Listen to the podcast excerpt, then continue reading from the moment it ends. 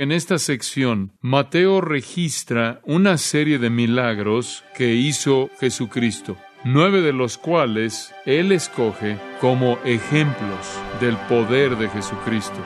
Realmente son sus credenciales como el Mesías.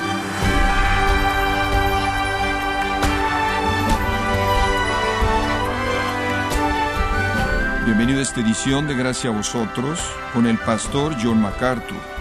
Nuestro mundo y todo lo que hay en él está sujeto bajo la poderosa mano de Dios. Estimado oyente, el hombre ha utilizado los ríos más caudalosos, dividido las partículas más pequeñas y de esta manera iluminado ciudades enteras. Pero ¿qué quiere decir? Que el poder que mantiene a los planetas alineados y que convierte en la muerte en vida? Obviamente Solo Dios tiene ese tipo de control absoluto y definitivo, y en ninguna parte esa autoridad se puede ver más claramente como en el poder de Jesús. A continuación, el pastor John MacArthur da inicio a la serie titulada El asombroso poder de Jesús en gracia a vosotros. Si es tan amable de tomar su Biblia y prepararse para acompañarme a Mateo capítulo 8, Mateo capítulo 8, desde el capítulo 8 hasta el capítulo 12 realmente en muchas maneras es crítico para entender la vida de Cristo y el mensaje de Mateo, ya que en esta sección Mateo registra una serie de milagros que hizo Jesucristo. Hay miles de milagros que son realizados, nueve de los cuales Él escoge como ejemplos del poder de Jesucristo realmente son sus credenciales como el Mesías. Son esas señales que apuntan de manera convincente a su deidad, ya que solo Dios puede hacer las cosas que Él hace. Lo triste es que, después de que los milagros que se presentan en capítulos 8 y 9, después de la predicación que ocurre después de eso, los judíos concluyen en el capítulo 12 que Jesús es el diablo. Esa fue su conclusión. Entonces, en muchas maneras, esto se convierte en el corazón del mensaje de Mateo. Cristo hace todo lo que puede hacer por manifestar su deidad y ellos concluyen exactamente lo opuesto. Y después en el capítulo 13, Él se vuelve de los judíos, Él deja a los judíos hacia el establecimiento de una iglesia gentil. Esta es una sección monumental de las Escrituras. Ahora, notará usted que comienza con tres milagros. El milagro de sanar al leproso en los primeros cuatro versículos, la sanidad o la curación del hombre con parálisis, versículos 5 al 13, y la mujer con fiebre en los versículos 14 y 15. Esta es la apertura de los milagros. Hay nueve milagros en estos dos capítulos y vienen en tres secciones de tres. Tres milagros, después una respuesta. Tres milagros, después una respuesta. Tres milagros, después una respuesta. Todos diseñados para manifestar la deidad de Jesucristo. Los milagros eran la manera en la que Dios daba testimonio de la deidad de su Hijo. Son milagros creadores, manifiestan poder que solo es definido por la esencia de Dios. Son cosas que el hombre nunca podría hacer, son sobrenaturales. Ahora, este enfoque de presentar las credenciales del Mesías a través de los milagros no solo es el enfoque de Mateo, sino también es el enfoque de Juan. Acompáñenme por un momento al Evangelio de Juan y quiero usarlo únicamente como una ilustración para que vea la importancia de este asunto. Juan 1.14. En Juan 1.14 leemos esto.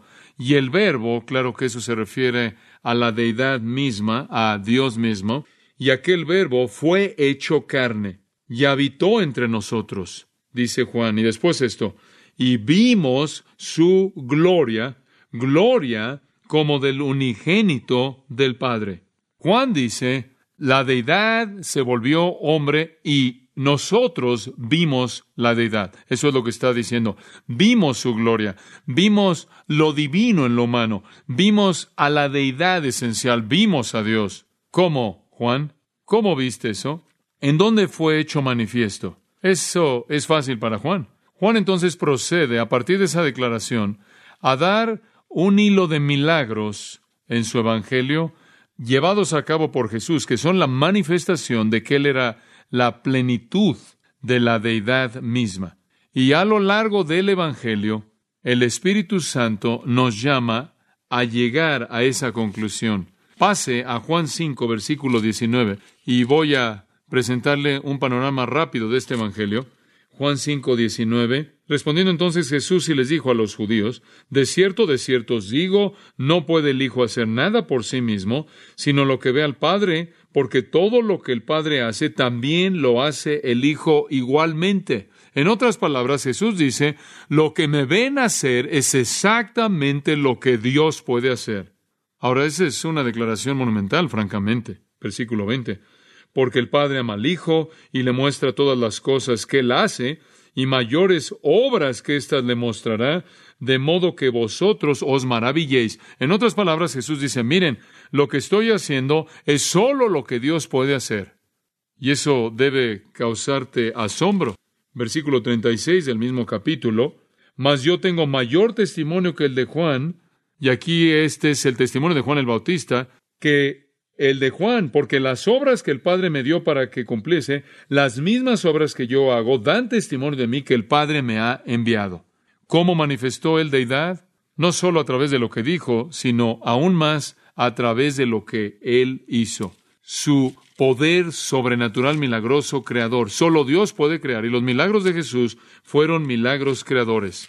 En Juan capítulo 10, versículo 25, volvemos a encontrarlo ahí. Jesús le respondió de nuevo a los judíos, os lo he dicho, esto es, hablé y no creéis. No hablaron, no creyeron mis palabras. Las obras que yo hago en nombre de mi Padre, ellas dan testimonio de mí, pero vosotros no creéis.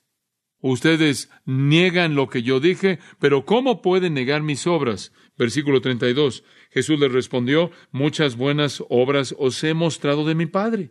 ¿Por cuál de ellas me apedreáis? Sarcasmo. Es obvio que estas han sido sobrenaturales. ¿Por cuál de ellas me apedrean? Versículo 37. Si no hago las obras de mi Padre, no me creáis, no me creáis. Si no puedo hacer lo que Dios puede hacer, no me crean. Si no les puedo mostrar que soy Dios, entonces no me crean. Pero si les muestro, aunque no crean en mí, crean en las obras, para que sepan y crean que el Padre está en mí y yo en Él. En el capítulo 14, versículo 10, en esencia dice lo mismo. No creen que yo estoy en el Padre y el Padre en mí. En otras palabras, en Juan 14, 10, Él está diciendo, ¿no creen que yo y Dios somos uno? ¿Tienen un problema con eso? Las palabras que yo les hablo, no las hablo de mí mismo. Y el Padre que mora en mí, Él hace las obras. Creedme que yo soy en el Padre y el Padre en mí. De otra manera, creedme por las mismas obras. Capítulo 15 tiene lo mismo en el versículo 24. Si yo no hubiese hecho entre ellos obras que ningún otro haya hecho, no tendrían pecado. Esto es el pecado de rechazo. Pero ahora han visto y han aborrecido a mí y a mi Padre. ¿Lo vieron? No podían negar que era Dios. Y ellos manifestaron que no solo me odiaron, sino que odiaron a Dios. Como puede ver, este es el punto del Evangelio de Juan. ¿Ve los milagros? Concluye entonces que Él es Dios.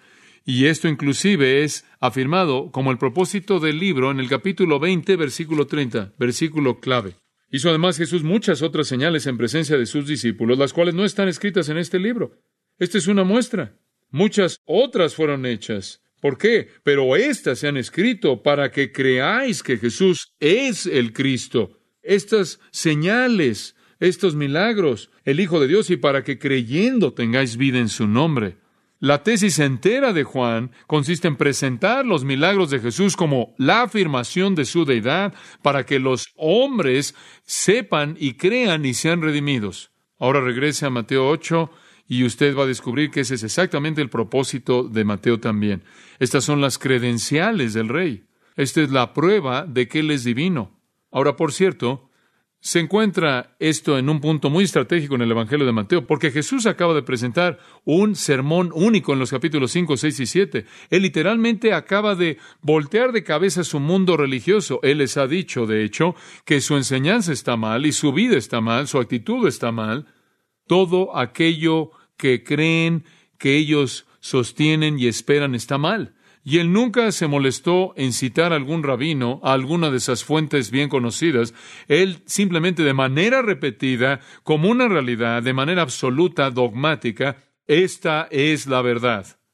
De hecho, de manera repetida, él dice, vosotros habéis oído, pero yo os digo, habéis oído, pero yo os digo. Y una y otra y otra vez él les dijo eso. Y cuando él había terminado en el versículo 28, sucedió capítulo 7, versículo 28, y cuando terminó Jesús estas palabras, la gente se admiraba de su doctrina. ¿Por qué? Versículo 29.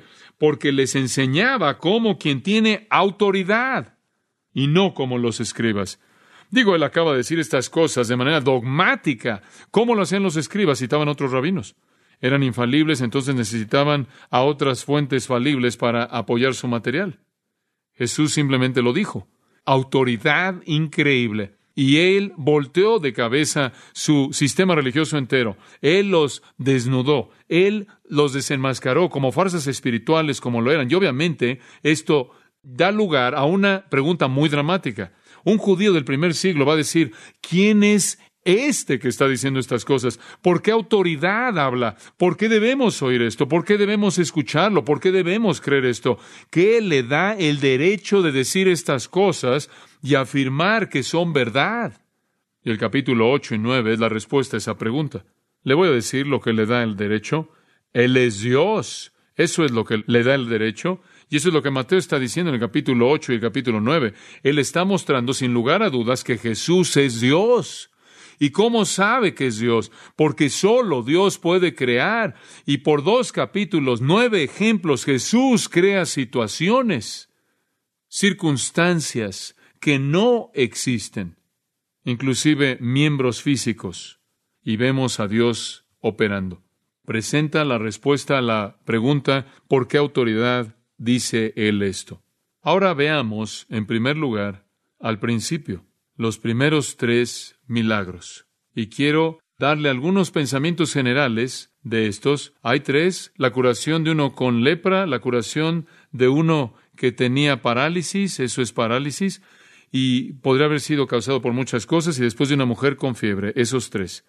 Y hay varias cosas clave para notar para que debemos observar en estos primeros tres versículos. Número uno, comenzó al nivel más bajo de necesidad humana, lo físico. La vida es más que física, sí, pero Jesús también es compasivo hacia lo físico. Es maravilloso que los milagros de Jesús no solo fueron milagros que tenían que ver con cosas espirituales, o que tenían que ver con consuelo, riquezas, o circunstancias, o la providencia, sino que tocaron al hombre en el nivel más bajo de necesidad, lo físico. Él va a las profundidades de la enfermedad humana. Más adelante, en el segundo conjunto de milagros, el segundo grupo, él trata más con lo espiritual y en el tercer grupo de milagros, Él inclusive toca al enemigo definitivo del hombre, la muerte misma, conforme resucita a los muertos. Pero en este punto, Él está tratando con ese nivel bajo de necesidad humana que muestra no solo el poder de Cristo, sino la compasión de Cristo. En segundo lugar, y lo veo en cierta manera, de manera panorámica, es que Él responde en todos los tres casos apelaciones. Esto nos muestra su compasión. En el primer caso, el leproso le dice, si quieres, puedes limpiarme. En el segundo caso, los amigos del centurión dicen, el siervo está en la casa enfermo de parálisis. Y él dice, yo iré. En el tercer caso, de acuerdo con lo que Lucas añade en el pasaje paralelo, los amigos de la familia de Pedro le dicen a Jesús, tú sabes, tu suegra está enferma y sería maravilloso si pudieras ir allá y ayudarla. En los tres casos, él responde a la apelación del corazón de la gente. Lo tercero que debemos notar es que en estos tres milagros, como en todo caso, Él actúa en base a su propia voluntad, aunque Él es, Él muestra empatía y aunque Él al mismo tiempo muestra una compasión profunda, Él también es soberano. Y eso es algo importante. En cada caso, Él actúa en base a su propia voluntad. Yo quiero ser limpio. Yo iré y lo sanaré. Y Él estiró su mano y la tocó. Y se fue la fiebre. Y en cuarto lugar, y esto es hermoso, en cada uno de estos milagros, Él toca a alguien quien, en términos del entendimiento de los fariseos y los judíos, se encontraba en el nivel más bajo de existencia humana. Primero, un leproso, la escoria de la tierra. Segundo, un gentil. y en tercer lugar una mujer. Y solo en eso hay una sutileza aquí que destruye el orgullo judío, el orgullo de los fariseos. Y usted ve en donde Jesús realmente se concentra, en los humildes y en los mansos y en los despreciados. Usted sabe que la primera persona a la que jamás reveló que él era el Mesías fue una ramera en Samaria que ni siquiera era una judía. Eso dice algo a la sociedad judía de su época. Entonces, desde el comienzo, él presenta claramente que él va a establecer su autoridad mediante poder milagroso, pero él también va a mostrar su empatía hacia aquellos que están sufriendo al nivel más bajo de necesidad humana, y él va a responder de manera compasiva a los clamores de sus amigos y aquellos que tienen necesidades, y al mismo tiempo va a actuar soberanamente como el Señor que es. Y lo triste, lo que realmente rompe su corazón es que con todo esto, ellos le dan la espalda a él. Y concluyen en el capítulo 12 que lo que él hace lo hace por el poder de Belcebú, el príncipe de los demonios. Lo aborrecían. De hecho, tenían que matarlo, porque él destruyó su seguridad religiosa. En esta sección su poder es asombroso. Es asombroso. Él limpia a un leproso, él cura a un siervo, él resucita a una mujer, controla el mal, echa fuera demonios, hace que los ciegos vean, hace que gente que no pueda caminar camine, hace que gente muda hable, cura toda enfermedad que le es traída. Es un despliegue increíble de poder. Y si usted ve hacia atrás en Mateo y regresa al comienzo y al principio, usted puede ver que este es simplemente una categoría más de la afirmación de que Cristo es el Mesías. El primer capítulo, genealogía. Eso certificó las cualificaciones, las credenciales legales del Mesías. Segundo capítulo, nacimiento y todo el cumplimiento de profecía dio testimonio de las credenciales proféticas del Mesías. Y después llega su bautismo y da testimonio de la aprobación divina de que Él es el Mesías. Y después llega la tentación y dio testimonio de sus credenciales espirituales como Mesías. Y después llega el sermón y ve usted sus credenciales teológicas y ahora llega los milagros las credenciales más esenciales de todas, la prueba de que Él es Dios. Él es Dios. Por cierto, el capítulo 8 comienza en donde el capítulo 4 se quedó. El sermón está a la mitad. Versículo 23. Jesús estuvo por toda Galilea y él estaba ahí enseñando en las sinagogas de ellos, predicando el Evangelio del Reino y sanando toda enfermedad y toda dolencia en el pueblo, y se difundió su fama por toda Siria, y le trajeron todos los que tenían dolencias, los afligidos por diversas enfermedades y tormentos, los endemoniados, lunáticos y paralíticos, y los sanó, y le siguió mucha gente de Galilea, de Decápolis, de Jerusalén, de Judea y del otro lado del Jordán. Como usted puede ver, aquí es donde nos quedamos, ¿no es cierto? Subió un monte, predicó un sermón, bajó y volvió a comenzar. Miles, cantidades innumerables de curaciones, y él sanó a todos los que vinieron a él. Y las primeras tres, en cierta manera, ya se las presentamos. Únicamente vamos a ver la primera. Es una historia hermosa, hermosa. Permítame leérsela. Mateo 8, versículos 1 al 4, es breve. Cuando descendió Jesús del monte le seguía mucha gente, y aquí vino un leproso y se postró ante él, diciendo, Señor, si quieres puedes limpiarme. Jesús extendió la mano y le tocó, diciendo, Quiero ser limpio. Y al instante su lepra desapareció. Entonces Jesús le dijo, Mira, no lo digas a nadie, sino ve, muéstrate al sacerdote y presenta la ofrenda que ordenó Moisés para testimonio a ellos. Eso es todo. Al principio usted dice, bueno, no es eso amable. Qué bonita historia tan corta. Permítame ver si puedo llevarlo con suficiente profundidad para ver lo que realmente está diciendo. Versículo 1. Cuando descendió Jesús del monte. ¿Qué monte? Bueno, el monte en donde él había estado enseñando el sermón, cerca de la villa de Capernaum. Le seguía mucha gente. ¿Por qué? ¿Quieres saber algo? No fue porque lo amaban, no fue porque lo adoraban, no fue porque creían en Él, fue porque eran curiosos. Tenían curiosidad en primer lugar, porque nunca habían oído a alguien hablar con tal autoridad y nunca habían visto a alguien que podía ir por todos lados curando a la gente. Él atrajo a una multitud enorme y ellos bajaron de la montaña buscándolo y estaban listos para ver qué sucede. Y sucede en el versículo 2. Y aquí, vino, literalmente en el griego ahí, se le acercó Y es una palabra interesante. Se le acercó un leproso. Y lo que es interesante es que los leprosos no se acercan, pero este sí. ¿Sabe algo acerca de la lepra? Lo que un leproso es en la Biblia. Viene de la palabra griega lepros, viene de una palabra, la raíz es lepus, que significa escama.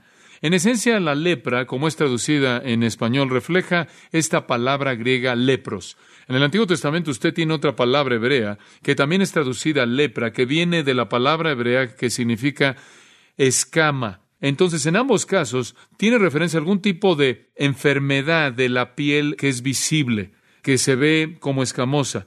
Y podría ir mucho más profunda que eso, como Levíticos 13 indica, pero ese es el término que usaban. Ahora hay mucho argumento y mucho debate acerca de que si esta lepra, como es llamada, y la lepra del Antiguo Testamento es lo mismo como la conocemos en la actualidad, que se llama la enfermedad de Hanson, la cual es la lepra de la que sabemos.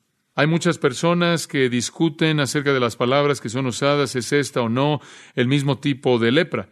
Bueno, no podemos estar seguros porque a lo largo de los siglos las enfermedades pudieron haber adoptado nuevas formas por la razón que haya sido, la gente adquirió inmunidad, defensas o por la razón que sucede en la sociedad humana y cualquier germen en particular que existía en la bacteria y demás, las enfermedades pueden adoptar diferentes formas. Algunas pueden ser eliminadas y entonces realmente no sabemos exactamente si era igual, pero parece lo mejor asumir a partir de la descripción de Levítico 13, que veremos en un momento, que era extremadamente similar. Y la única verdadera comparación que podemos trazar es que lo que sea esta enfermedad vendría de nuestro entendimiento de la enfermedad de la lepra. A lo largo de la historia del estudio de estas cosas, la mayoría de la gente han trazado este paralelo. Entonces voy a continuar haciendo eso conforme lo vemos. Fue una enfermedad horrible que se infiltró en la vida de los hijos de Israel. Esta enfermedad, la lepra, como es llamada en la Biblia, sin duda alguna la adquirieron en Egipto y la mayoría de los escritores clásicos creen que la lepra se originó en Egipto y por cierto es causada,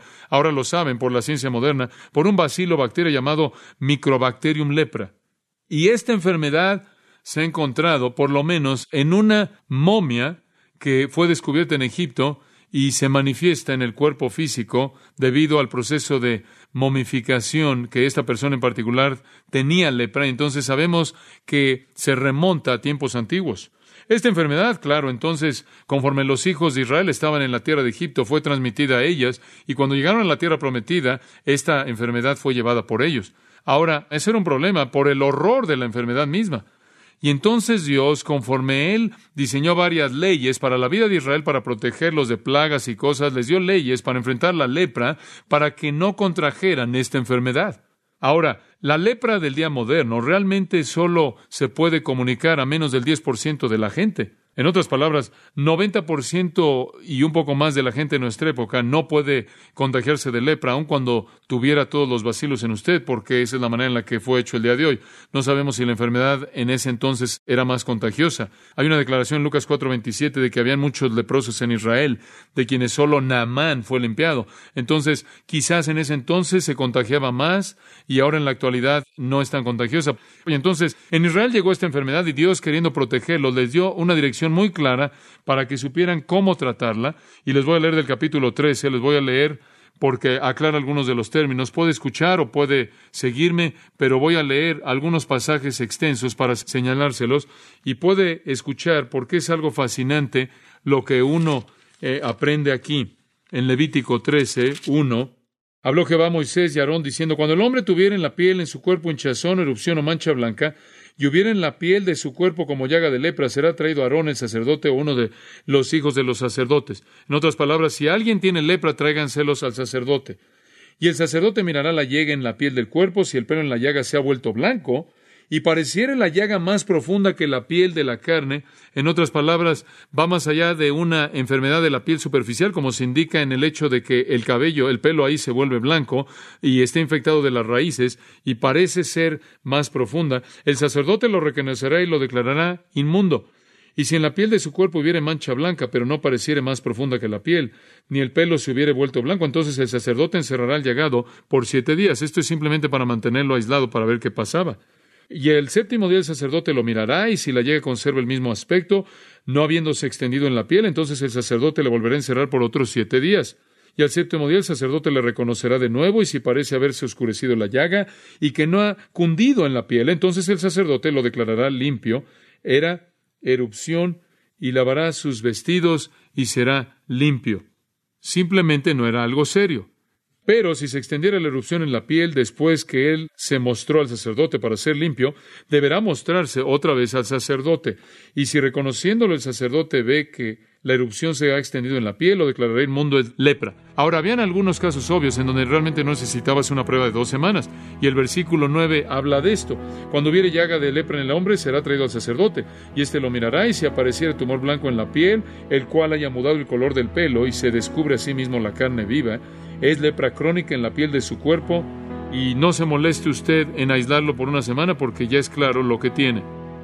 Y si brotare la lepra cundiendo por la piel, de modo que cubriere toda la piel del llagado desde la cabeza hasta sus pies, hasta no pueda ver el sacerdote, entonces éste le reconocerá, y si la lepra hubiere cubierto todo su cuerpo, declarará limpio al llagado, toda ella se ha vuelto blanco, y él es limpio. En otras palabras, si lo único que hace es tener algo blanco por él y no tiene unas llagas abiertas que están drenando, entonces la lepra no es tan seria.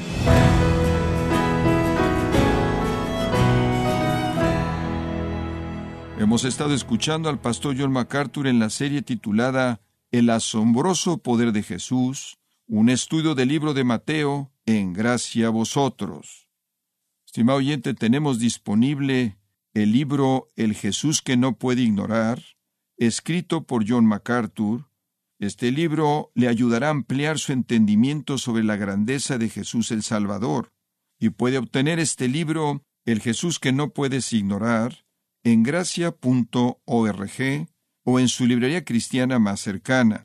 Y le recuerdo también que puede descargar en audio transcripción gratuitamente los sermones de esta serie El asombroso poder de Jesús, así como todos aquellos que he escuchado en días, semanas o meses anteriores, en gracia.org.